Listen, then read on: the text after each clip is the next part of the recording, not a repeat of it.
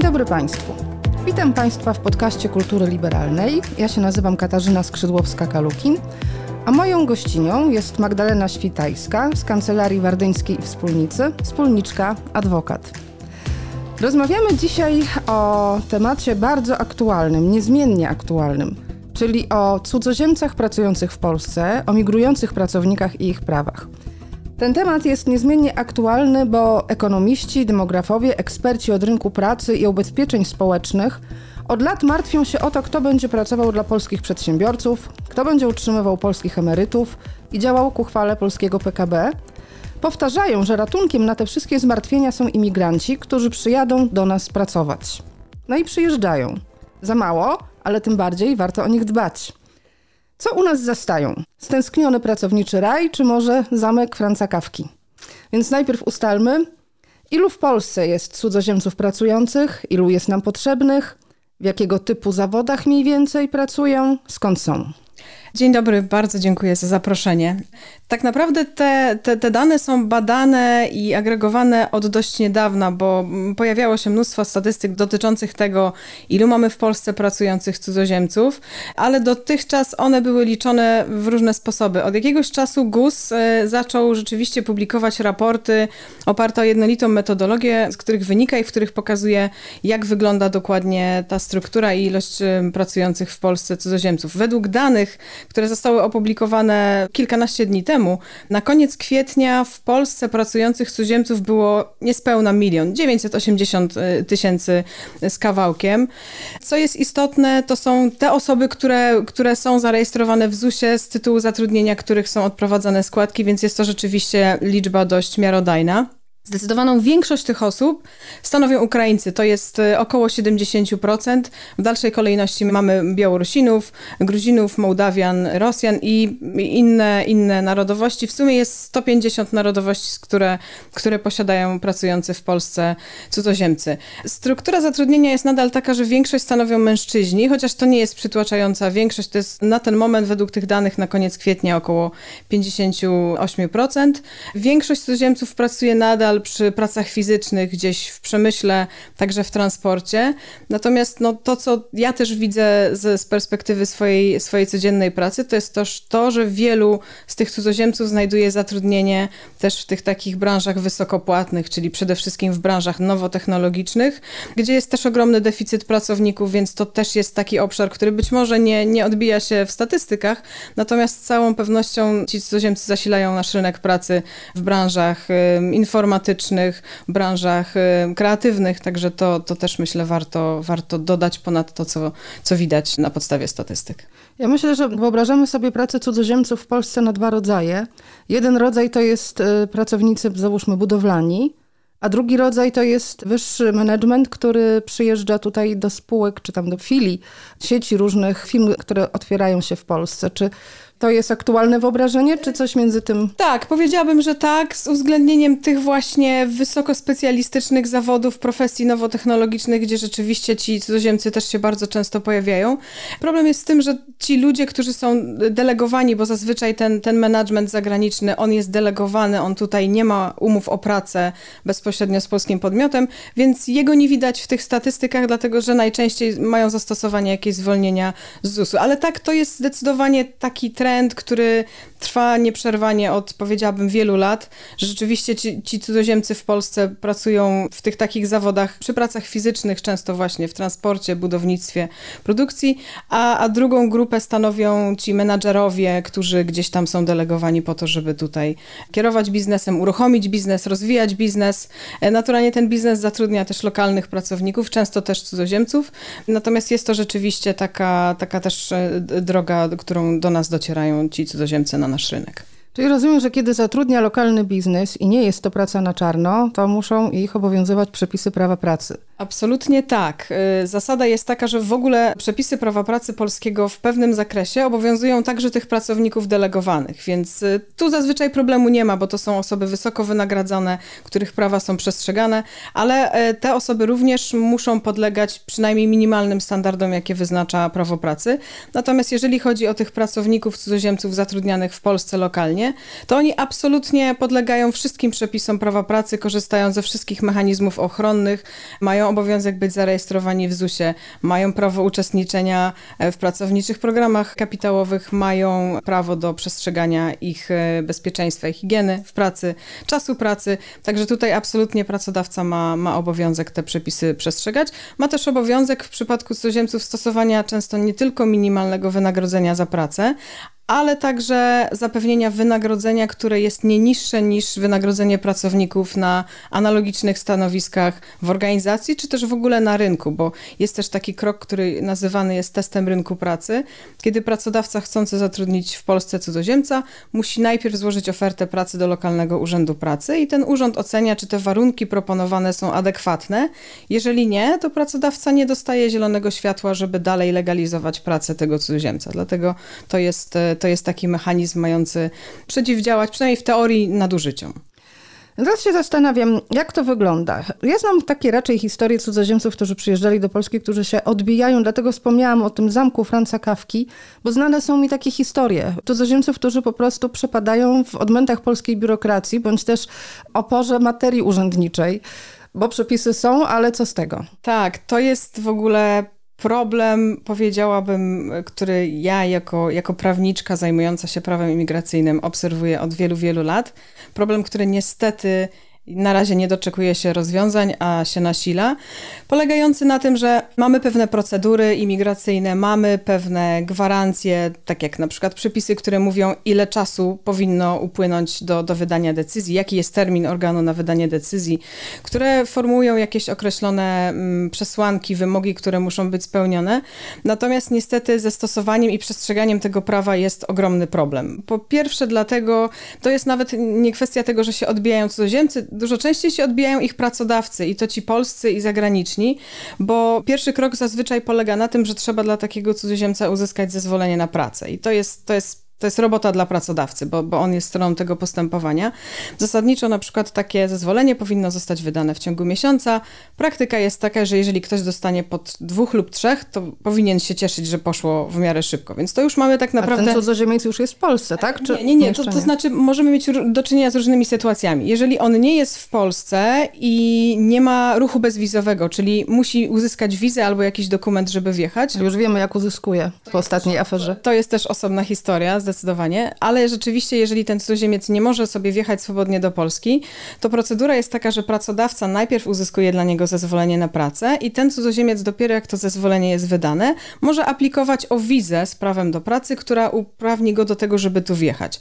Jeżeli sobie dodamy okres, no to mamy trzy miesiące plus w zależności od kraju, od tego, czy tam akurat są problemy, czy nie ma, no to może być plus dwa tygodnie, albo to może być wiele miesięcy. My, my sami mamy doświadczenia z takimi klientami, którzy ściągali sobie pracowników z zagranicy, z Turcji czy z Indii i czekali wiele, wiele miesięcy na w ogóle możliwość uzyskania Ile terminu wizowego.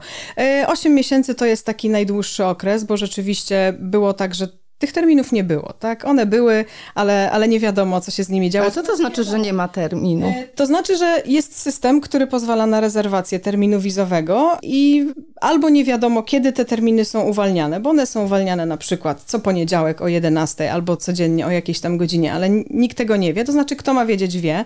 Tak to niestety wygląda. A jak już się człowiek dowie, że jest rzeczywiście taki termin, to okazuje się, że jak się wchodzi do systemu, to tych terminów nikt normalny nie widzi, tak? Ani ich nie widzą. No to tym polegała też właśnie afera wizowa. Dokładnie, no my sami mieliśmy w Warszawie taką, taką sytuację, to akurat jest inna procedura, ale też procedura, do której trzeba bukować termin, żeby się umówić na spotkanie w urzędzie. No i pojawił się w pewnym momencie taki, taki bot, który oferował, że za opłatą zabukuje termin i w tym samym czasie absolutnie nie było możliwe zabukowanie terminów w tradycyjny sposób. To na szczęście zostało szybko rozwiązane, urząd zareagował, natomiast to jest właśnie ten problem. Problem jest też taki, że są konsulaty za granicą polskie, bo to do do, do polskiego konsulatu za granicą, czy też ambasady składa się wniosek, których te terminy są dostępne. W zasadzie, gdybyśmy w, sobie w Korei Południowej chcieli uzyskać termin wizowy, to możemy to za kilka dni mieć już termin. Bez problemu mamy wybór e, dni i godzin. Natomiast są takie, gdzie jest na przykład loteria, czyli składa się wniosek i konsulat losuje terminy i je przydziela. Można się załapać, można się nie załapać i czekać dalej. A są takie, gdzie w ogóle tych terminów po prostu nie ma, tak? I, i właściwie nie wiadomo, co można z tym zrobić. Można się odbijać od różnych instytucji i, i ten problem jest, jest nie do rozwiązania. Więc to jest, myślę, pierwsza kwestia, że jest duża niepewność, jeżeli chodzi o pracodawców, bo nie są w stanie oni zaplanować bardzo często, kiedy ten pracownik z zagranicy będzie w stanie u nich zacząć pracę. Jeżeli nawet mieliby czekać pół roku, ale wiedzieliby, że to będzie pół roku, to to już jest coś. A jeżeli oni nie wiedzą, czy to będzie pół roku, czy może, czy może rok, czy może to będzie miesiąc, no to można sobie wyobrazić, że planowanie organizacji pracy w takim systemie jest, jest bardzo trudne. Druga strona to jest naturalnie już sama legalizacja pobytu, bo jak już temu cudzoziemcowi się uda dostać do Polski, bo ma to zezwolenie na pracę, ma tę wizę, pracuje, no to zazwyczaj ta wiza skończy mu się maksymalnie po roku, co oznacza, że on musi przed upływem tego terminu wystąpić sobie w Polsce na przykład o, o taki, taki dokument, który się nazywa zezwolenie na pobyt czasowy i pracę, niebieska karta to jest, to jest podobne rozwiązanie. No i tutaj problem jest jeszcze głębszy, bo procedura, która powinna trwać no, 3 miesiące albo w zależności od tego, jak, jak patrzymy na przepisy, 60 dni od momentu, kiedy temu cudzoziemcowi się uda dostać do urzędu na spotkanie, no to takie procedury trwają w bardzo dobrych, sprawnie działających urzędach, które mają ludzkie podejście do tych spraw, jakieś 4 miesiące, natomiast w urzędach, w których problemy są ogromne, tych urzędów jest niestety większość, trwają 8, 9 miesięcy, 15 miesięcy, 20 miesięcy. Takie, takie sprawy widujemy i, i, i spotykamy się cały czas z prośbami klientów o to, żeby coś zrobić, bo oni czekają już na przykład rok na, I oni na są wtedy już kontakt. w Polsce, tak? Już dostali Oni wizę, są są w Polsce. Polsce. I jak mają pracować? Z czego oni żyją? Rzeczywiście jakby plus w tym wszystkim dobre jest to, że przepisy mówią tyle, że jeżeli ten cudzoziemiec złoży sam wniosek w terminie, czyli będąc jeszcze legalnie i pracując legalnie, to on może kontynuować legalną pracę i pobyt w Polsce do czasu, aż zostanie mu wydana decyzja. Czyli nie ma tak, że on zostaje bez pracy i musi sobie siedzieć i czekać. Natomiast problem jest duży taki, bo, bo, bo to powoduje, że ci ludzie są tak naprawdę uwięzieni w Polsce. A dlatego, że te specjalne przepisy pozwalają im tu dalej legalnie przebywać, ale nie pozwalają im przekraczać granicy. Czyli jeżeli ten cudzoziemiec będzie chciał sobie pojechać do domu, odwiedzić rodzinę albo na jakieś święto u niego w kraju, to on już do Polski wtedy nie wróci bez uzyskania wizy. 18 miesięcy, Na przykład roku. 18 miesięcy, Nie widzi dzieci. tak? Nie widzi dzieci, rodziny, nie wiem, rodziców, kogokolwiek, tak? Albo po prostu nie może wyjechać nigdzie na wakacje. Więc to jest ogromny problem, nie mówiąc już o tym, że, że są przecież pracownicy cudzoziemcy, którzy muszą odbywać podróże służbowe, no bo tego wymaga biznes. No i taki pracownik też siłą rzeczy, no tego nie będzie, nie będzie mógł robić. Jest jeszcze oczywiście też trzecia, trzecia warstwa tego, tego problemu, która polega na tym, że w zasadzie mamy jedno prawo, jedne przepisy, jedną procedurę na to samo postępowanie, ale w każdym urzędzie możemy się spotkać właściwie z innymi wymogami. I w zasadzie, jeżeli ktoś nie zna praktyki danego urzędu, bo nie pracował, nie prowadził tam spraw, to prawie na pewno spotka się z tym, że urząd go wezwie do jakiegoś uzupełnienia, albo jeszcze, co gorsza, odmówi mu wydania No decyzji. Właśnie, bo ta decyzyjność jest uznaniowa, rozumiem, Nie. tak? Nie. Jeżeli patrzymy na przepisy, to nie. Przepis mówi, jakie wymogi cudzoziemiec musi spełnić, żeby uzyskać daną, daną decyzję. Natomiast problem polega na tym, Przykładowo, mamy pracownika cudzoziemca, który przybywa w Polsce ze swoim partnerem albo partnerką, czyli osobą, która nie jest z nim w rozpoznawanym przez, przez Polskę związku małżeńskim. I może oczywiście uzyskać zezwolenie na pobyt dla tego, dla tego swojego partnera albo partnerki. Problem jest tylko taki, że jeden urząd w Polsce będzie wymagał, żeby on zawarł umowę renty z tą osobą, co jest absurdalne. No, kto w prawdziwym świecie zawiera umowę renty ze swoim partnerem albo partnerką, żeby zagwarantować jej środki na utrzymanie, jeśli nie pracuje. No ale są urzędy, które tego wymagają, trzeba to zgłosić do urzędu skarbowego, a inne urzędy polegają po prostu na oświadczeniu tego cudzoziemca, że on będzie zapewniał środki utrzymania tej osobie. Różnica jest kolosalna, tak? Bo znowu, ilekroć nie wiemy o tym, że taka jest praktyka, to zostajemy wzywani do uzupełnienia braków, tracimy znowu niezbędny czas. Takich przykładów można by mnożyć. W ogóle myślę, problem, jeżeli chodzi o, o prowadzenie tych postępowań, jest taki, że urzędnicy nie mają dostatecznego, być może z powodu braku środków, czasu, trudno powiedzieć, przeszkolenia. I my na przykład się spotykamy z taką sytuacją, że podpis elektroniczny, który funkcjonuje w Polsce od wielu lat, jest dla wielu urzędników nowością. I na przykład składamy dokumenty podpisane elektronicznie i dostajemy informację od urzędnika, że okej, to jeszcze mi prześlijcie. Pocztą. To pocztą. Więc jakby to jest też problem, bo to są za każdym razem rzeczy, które wydłużają już i tak przedłużające się postępowania. Więc y, mimo tego, że przepisy wydają się być jasne, no to jest, my sobie żartujemy w naszym środowisku, że jest coś takiego jak lex urzędnik, tak? I z lex urzędnik wynika czasami coś zupełnie innego, albo coś, co nie wynika z przepisów prawa, co dodatkowo utrudnia i czyni te procedury nieprzystępnymi. My jako prawnicy jesteśmy przyzwyczajeni, natomiast no, proszę sobie wyobrazić cudzoziemca gdzieś tam ze Stanów Zjednoczonych czy z Wielkiej Brytanii, gdzie rzeczywiście te procedury są, są takie jasne, przejrzyste od, od A do Z, i któremu my tłumaczymy, że w zasadzie urzędnik nie ma racji, ale jak się nie podporządkujemy, to po prostu nie dostaniemy decyzji, a odwołanie ktoś nam rozpozna za, za półtora roku. Więc to też jest problem, że jakby nie ma, nie ma skutecznych środków, które by pozwalały skarżyć te, te działania, czy też się odwoływać, no bo fakt jest taki, że jeżeli urzędnik wymyśli sobie dokument, którego ode mnie chce, a którego ja wcale nie mam obowiązku mu składać i wiem, że mam rację, no to naturalnie ja mogę poczekać, aż on wyda mi negatywną decyzję i się od niej odwołać, tylko że ja, czy właściwie nawet nie ja, tylko mój klient zobaczy ten dokument, który jest mu potrzebny za, za rok albo za półtora. No więc siłą rzeczy wszyscy musimy się podporządkowywać temu lex urzędnik, no co z całą pewnością no, nie jest myślę stanem, jaki, jaki powinien funkcjonować w w, państwie. Zastanawiam się właśnie, jak to wygląda w innych krajach, u naszych sąsiadów, bo tak bardzo potrzebujemy tych cudzoziemców do pracy, tyle się o tym mówi. A jak pani opowiada, to jest e, no to rzeczywiście ten zamek kawki. I czy nie jest tak, że na przykład łatwiej jest pojechać do Niemiec, może dalej powiedzmy z Ukrainy, ale łatwiej tam załatwić wszystkie procedury? Nie wiem niestety, jaka jest dokładnie sytuacja, natomiast e, wiem od klientów, którzy też mają pracowników w różnych jurysdykcjach, że, że nie jest wcale lepiej niestety. To jest chyba taki trend ogólnoeuropejski. Niemcy akurat e, są, są takim krajem, który bardzo restrykcyjnie podchodzi do tych procedur i, i, tam też czasy oczekiwania, z tego co wiem, są dość długie, więc myślę, że to jest, to jest problem, jakby to, to oczekiwanie, to skomplikowanie tych procedur to jest, to jest jedna rzecz i myślę, że ono jest wspólne dla, dla, dla, naszej części, dla naszej części świata, natomiast na pewno my wyróżniamy się pod względem tej, tej dowolności urzędników traktowania tych procedur. Aha, czyli tam biurokracja bardziej, a u nas dowolność, uznaniowość. Tak, niewiedza, e, niepewność tego, co mnie czeka, co ten urzędnik będzie, będzie ode mnie faktycznie chciał i jak długo to potrwa, bo to jest też tak, że ilekroć człowiek próbuje się dowiedzieć, to otrzymuje informację, prosimy cierpliwie czekać, sprawa jest w toku, więc mhm. myślę, że to jest, to jest główny, główny problem. Nie jest wyłącznie problem tych urzędów, które dotyczą pracy, które się zajmują pracą cudzoziemców, bo to jest to samo jest w urzędach skarbowych, to samo jest nawet w sądach. Y, są znane przypadki sądów. Jedne orzekają, załóżmy, na korzyść Frankowiczów, a drugie na niekorzyść. No jasne, to, to jest też inna, inna kwestia, bo, bo myślę, że tutaj akurat ta, ta swoboda, znaczy w ogóle sędzia ma dużo większą swobodę swobodę decyzyjną, tak? Dlatego, dlatego jest sędzią, dlatego to, to rozstrzyga sąd. A urzędnik? Urzędnik powinien się trzymać litery prawa, tak? Jeżeli on ma listę dokumentów, czy listę przesłanek, które muszą być spełnione, no to nie ma prawa tak naprawdę żądać od nas jakichś dodatkowych dokumentów, bo jemu się wydaje, że, że, że to ma, będzie miało znaczenie. To jest działanie bezprawne.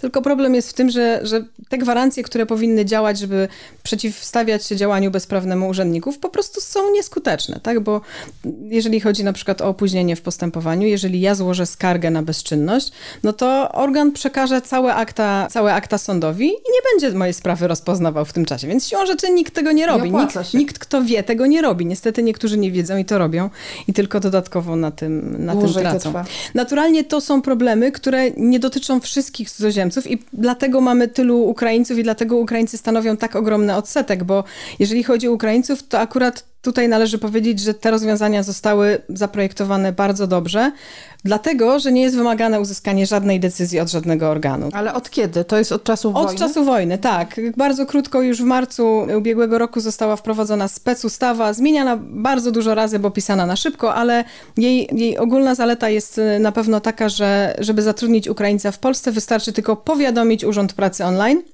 Nikt nie wydaje żadnej decyzji, na nic nie musimy czekać, nie potrzebujemy niczyjej zgody i ten Ukrainiec sobie, sobie pracuje. Więc to jest rozwiązanie na pewno, które jest bardzo dobre i dzięki temu w ogóle ten rynek się rzeczywiście taką liczbą obywateli Ukrainy może, może cieszyć. Czyli się da.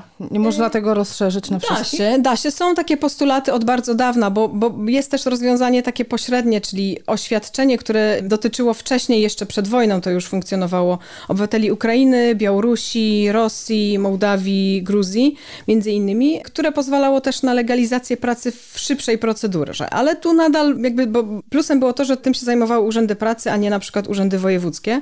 Więc rzeczywiście to szło gdzieś tam w okolicach tygodnia, 10 dni dostawało się takie zarejestrowane oświadczenie i to już jakby była podstawa do tego, żeby ten człowiek pracował. Wiza to osobna kwestia, naturalnie w tym przypadku, ale to też było rozwiązanie, które, które działało. Siłą rzeczy Ukraińcy z tego już nie korzystają, Rosjanie zostali wykluczeni z tego rozwiązania, ale y, no ono wielokrotnie już się podnosi od dłuższego czasu, że to jest rozwiązanie, które nie celuje w te, w te narodowości, w tych obywateli tych państw, którzy są teraz pożądani, bo postuluje się, żeby rozszerzyć tą uproszczoną procedurę o obywateli Indii, obywateli Filipin, czy też obywateli Turcji, skąd duży kapitał czerpany jest zwłaszcza do, do tych, do tych branż dlaczego nowotechnologicznych. Akurat? Wydaje mi się, że uzasadnienie było takie, że to są państwa sąsiadujące, gdzieś tam bliskie nam być może też kulturowo i jednocześnie jakby jest, była pewna tendencja... Tam, gdzie jest uproszczone, Ponieważ tak? było tak, ponieważ oni są blisko, to była pewna tendencja do tego, żeby rzeczywiście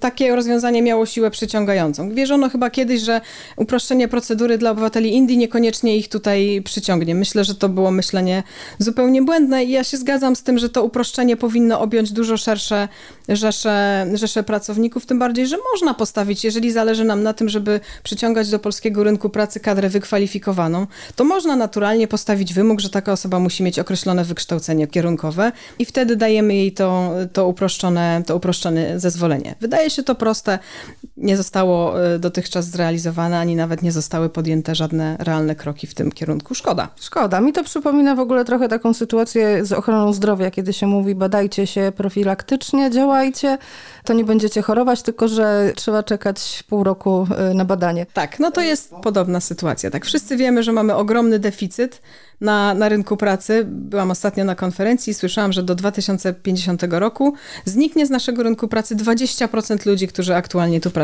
bo siłą rzeczy starzejemy się, jest to trend, którego nie odwrócimy. Naturalnie cudzoziemcy nie rozwiążą tego problemu, to, to już wiemy. Nie ma możliwości, żeby polski rynek pracy był w stanie zakomodować taką, taką liczbę w takim w tak krótkim czasie. Raczej trzeba mówić, jak mówił u nas profesor Maciej Duszczyk z Ośrodka Badań nad Migracjami, o wydłużeniu czasu pracy Polaków, ale to jest bardzo niepopularny temat. To z całą pewnością, tym bardziej, że żyjemy dłużej, przynajmniej według statystyk, więc to, to na pewno i plus przystosowywanie Polaków do tego, żeby w ogóle byli aktywni zawodowo, nie tylko gdzieś do 50 czy do 55, licząc na to, że ta koniec tej pracy nadejdzie, tylko, tylko żeby rzeczywiście byli dłużej i żeby pracodawcy też doceniali ten w cudzysłowie oczywiście starszy kapitał, e, który mają. Natomiast cudzoziemcy są na pewno też jakimś też tam, jakąś odpowiedzią, oni są potrzebni. Oni teraz stanowią 6,5% wszystkich zatrudnionych, tak? Z tych 15 około milionów zatrudnionych, ten milion to jest dużo, tak? Mogłoby być z całą pewnością więcej, bo ta tendencja troszeczkę wyhamowała, tak jak sobie porównujemy te dane, to rzeczywiście ten skok był bardzo duży w ubiegłym, w ubiegłym roku. W tym roku w zasadzie te liczby gdzieś tam rosną, spadają, ale to nie jest już taki wzrost, jak mieliśmy w stosunku do w 2022 roku, który wynosił gdzieś tam 20%, więc myślę, że na pewno warto by było ułatwić chociaż sprowadzanie tej kadry wykwalifikowanej pracodawcom polskim, po to, żeby, no żeby ten biznesy ich mogły, mogły działać i się, i się rozwijać, bo mhm. przy tak niskim bezrobociu niestety nie znajdziemy ludzi, bo ich po prostu tutaj nie ma. Jeszcze mówiła Pani o prawie pracy, które ich obowiązuje tak samo jak nas. Ale właśnie to jest tak samo jak nas. No, ośmiogodzinny dzień pracy w wielu firmach jest fikcją, jak również mnóstwo innych e, zapisów prawa pracy. Czy zdarza się w Polsce, no czyta się czasami, ja nie wiem, czytam reportaże o fatalnych warunkach niemalże niewolniczych zatrudniania cudzoziemców, którzy są bezbronni. Wobec tego, że znajdują się w obcym kraju, nie znają procedur, nie wiedzą, gdzie mogą pójść, są jakoś sprowadzeni, w strasznych warunkach mieszkają, są wykorzystywani. Czy to jest częsty obraz cudzoziemca pracującego w Polsce, czy tylko takie ekstremalne sytuacje opisywane przez reporterów? Wydaje mi się, że to są rzeczywiście ekstremalne sytuacje, które przez to, że są tak rażące, rzeczywiście się przedostają. Przy obecnej sytuacji rynkowej, jaką mamy, czyli po pierwsze trudności w ogóle sprowadzenia cudzoziemca do, do Polski, w którą pracodawca musi zainwestować, tak? I to zainwestować niemało czasu, czasami środków, zwłaszcza jeżeli tych procedur nie chce prowadzić sam, e, korzysta z pracy prawnika, to, to, wtedy, to, to wtedy to są dodatkowe koszty. Więc y, chociażby to jest bariera taka powodująca, że no, skłonność do tego, żeby tych ludzi wykorzystywać gdzieś tam, potem wdrażać ich do obozów, tak zwanych obozów pracy. Myślę, że ta tendencja nie jest duża. Raczej obserwuję tendencję, że pracownicy cudzoziemcy na polskim rynku pracy mają dużą świadomość jakby swojej wartości, tego jakie te warunki powinny być i są wynagradzani godziwie, zwłaszcza naturalnie na tych stanowiskach wyższych, gdzieś tam wymagających kwalifikacji. To są ludzie, którzy zarabiają tyle samo albo i czasami więcej, bo mają doświadczenie często unikalne niż, niż obywatele polscy. Naturalnie nadużycia są, to, to, to jest nieuchronne na każdym rynku pracy, na którym są cudzoziemcy. My sami widujemy czasami jeszcze takie aranże, na szczęście nie u naszych klientów, ale u partnerów, z którymi współpracują, że gdzieś tam ktoś dostarcza im pracowników cudzoziemców, którzy są wspólnikami w spółkach kapitałowych, mają po jednym udziale wartym 1 zł i są zobowiązani do nieodpłatnych świadczeń na rzecz tej spółki, czyli tak naprawdę do pracy poniżej wynagrodzenia minimalnego. To jest sposób na obchodzenie wynagrodzenia minimalnego. Takie zjawiska powinny być absolutnie ścigane i, i likwidowane. Ale częste są? Nie powiedziałabym, że częste. Były częste, rzeczywiście było tak. Jeszcze powiedziałabym, parę lat temu my to widywaliśmy częściej. Natomiast mogę tylko powiedzieć o tym, z czym się spotykam w swojej pracy. Nie wiem, jakie są statystyki, nie wiem, na ile to zjawisko jest w ogóle gdzieś tam ścigane i tropione przez organy kontroli przestrzegania przepisów prawa pracy. Wiem, że te kontrole u pracodawców zatrudniających cudzoziemców są. Bo każdy cudzoziemiec, który jest zatrudniony legalnie, czy wjechał w ogóle legalnie do, do, do Polski, gdzieś tam w systemach funkcjonuje i, i Państwowa Inspekcja Pracy chociażby wie, kto takim pracodawcą zatrudniającym jest.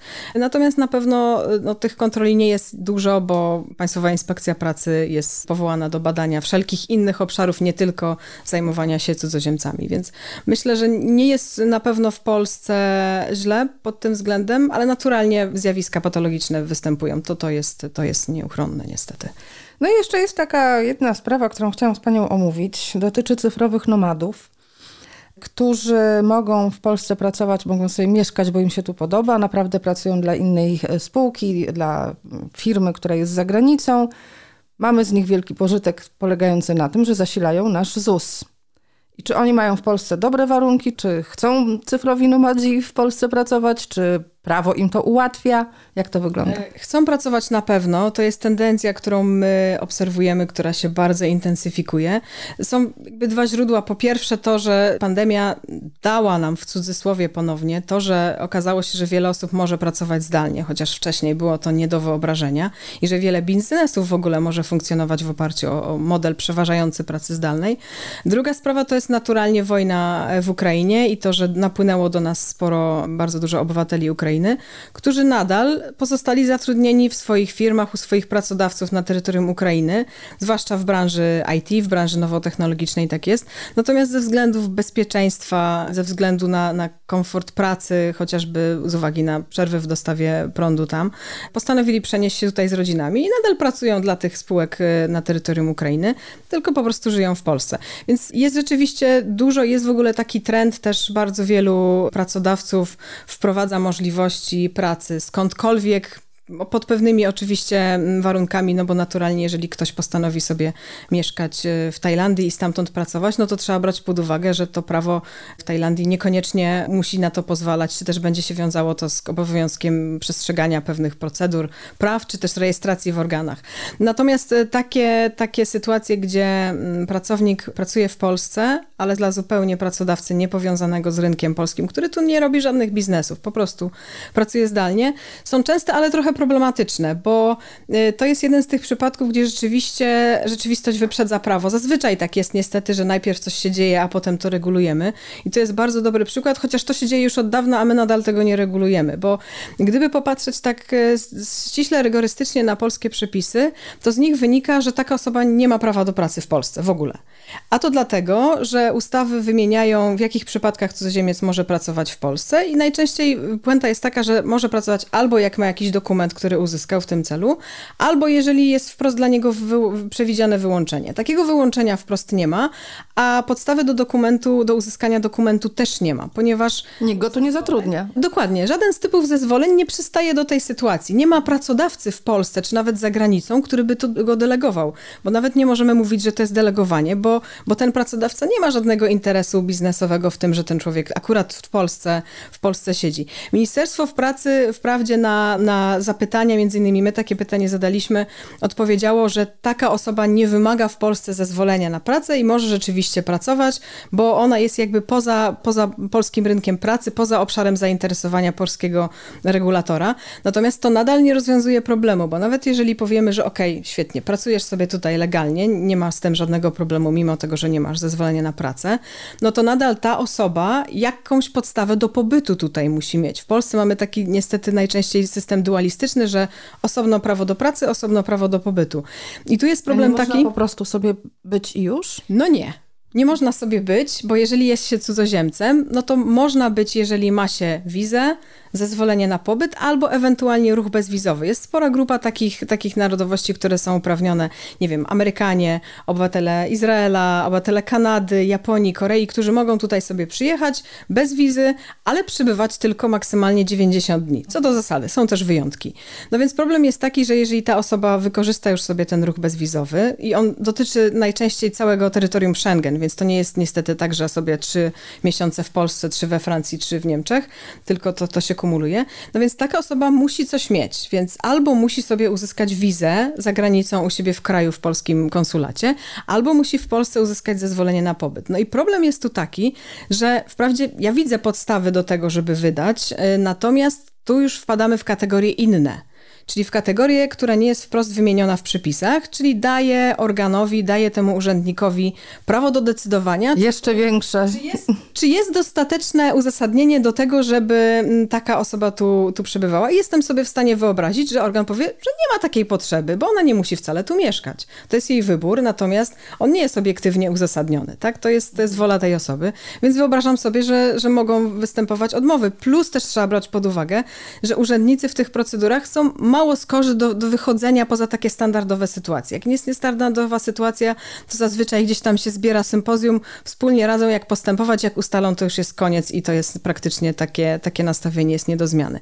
Więc to jest duży problem, bo, bo ci ludzie z całą pewnością, na pewno jeżeli będą tu przybywać przez dłuższy okres, zaczną podlegać w Polsce opodatkowaniu, zaczną podlegać w Polsce też ubezpieczeniom społecznym, czyli będą płacić składki i podatki, plus też polskie prawo gwarantuje im, że ten ich zagraniczny pracodawca musi przestrzegać polskiego prawa pracy. Więc to nie jest tak, że sobie będą pracodawcy z nie wiadomo skąd tutaj tworzyć jakieś, e, jakieś enklawy zatrudnienia, pogwałcając przepisy o czasie pracy, czy też o wynagrodzeniu minimalnym. Nie, bo to są też, też to są warunki tych osób też są chronione przez polskie prawo. Więc wydaje się, że jest, jest absolutnie niezbędna taka regulacja. To jest bardzo proste do zrobienia. Przynajmniej z mojej perspektywy wiem, że z perspektywy procesu legislacyjnego to jest na pewno dokładnie odwrotnie odwrotnie, czyli bardzo trudne, ale wystarczy po prostu dodać dla tych osób wyjątek w przepisach. Jest to digital nomad visa, tak? To jest, to jest rozwiązanie, które jest dyskutowane, jest gdzieś tam procedowane na poziomie Unii Europejskiej, to byłoby rozwiązanie. To byłaby z całą pewnością odpowiedź. Natomiast nie wiadomo, kiedy się tego doczekamy i czy się finalnie doczekamy, biorąc pod uwagę e, obecne nastroje i obecne e, sytuacje. Więc myślę, że liczyć na to można, natomiast tak naprawdę myślę, że każde państwo tak jak reguluje, bo zasada jest taka, że oczywiście są wspólne zasady, natomiast każde państwo reguluje e, we własnym zakresie dostęp do swojego rynku pracy. I to tego za nas nikt nikt, nikt nie zrobi.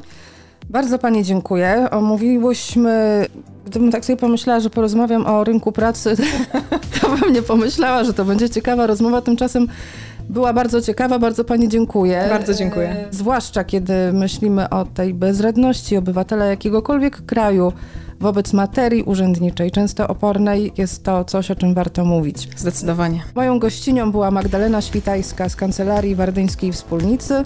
Podcast został zresztą wyprodukowany we współpracy z Kancelarią Wardyńskiej Wspólnicy. Ja się z Państwem również żegnam. Katarzyna Skrzydłowska-Kalukin z Kultury Liberalnej. Dziękuję bardzo. Do widzenia. Do widzenia. Dziękuję.